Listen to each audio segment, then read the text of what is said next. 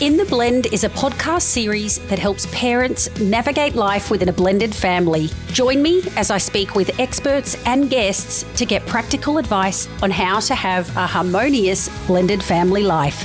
This series dives deep into the unique dynamics, logistics, and challenges of raising a blended family. From new partners to juggling mixed finances, we will help guide you through it.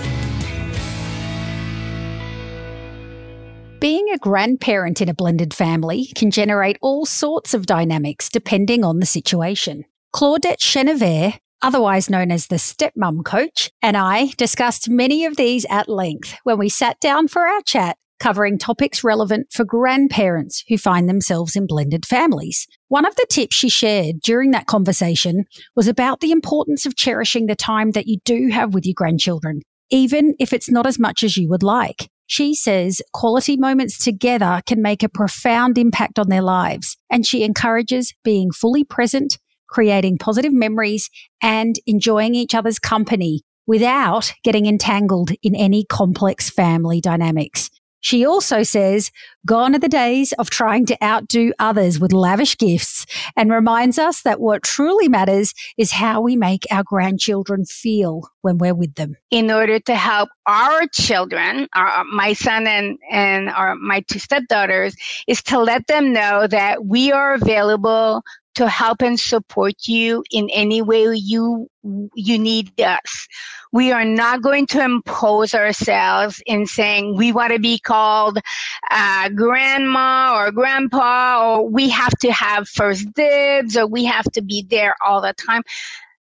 They're new parents. They're learning how to be a new parent. If they're having their step parents and their biological parents and not and that, let's not forget they have their in-laws that may have like two sets of in-laws as well. So they could be like as many as four sets of grandparents involved.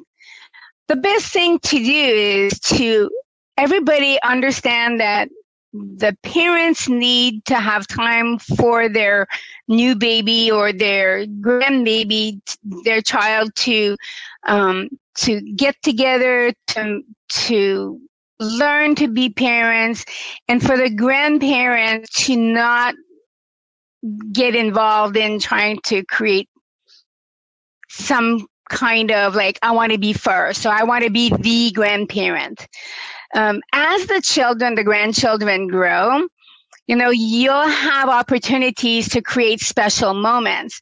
And this is something I love to share. Um, as I said, we have eight grandchildren and sharing our grandchildren with all the other extended grandparents, we had to find something creative that made it that the grandkids would remember us. And so every year, twice a year, we do what we call Camp Grand-Mère. Grand-mère being the French word for grandmother. And so what we do is we have all the grandkids come together when it's possible and have a sleepover, maybe one or two nights and have a sleepover and we do everything the grandkids want. Now, th- I think it's important to understand that it's not a competition and it's not a matter of saying, hey, you know, you go see your other grandparents more often than us, or you don't spend as much time, or we're spending way more money on our grandkids than the other person, because that's easy to get lost in the competition of wanting to show our grandkids we want to be the favorite or to be there for them. Grandchildren will remember more how they felt when they were with you.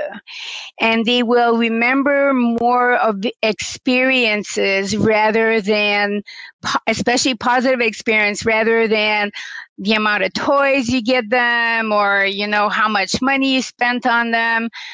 Remember these kids, they just want to be loved. And so if you didn't have the opportunity to uh, enjoy your stepkids or your kids when they were growing up, think of this as a second chance to be able to be with these kids and to do things maybe you didn't have an opportunity to do with your own children. That's such a nice way of thinking about things and approaching the situation. I know there'd be many people listening who would be who would be uh, that that comment would be resonating with uh, for sure. Yeah. I hope you enjoyed this my favorite tip episode. And if you're a grandparent, it encourages you to focus on the quality of the relationship with your grandchildren, regardless of any complex family dynamics.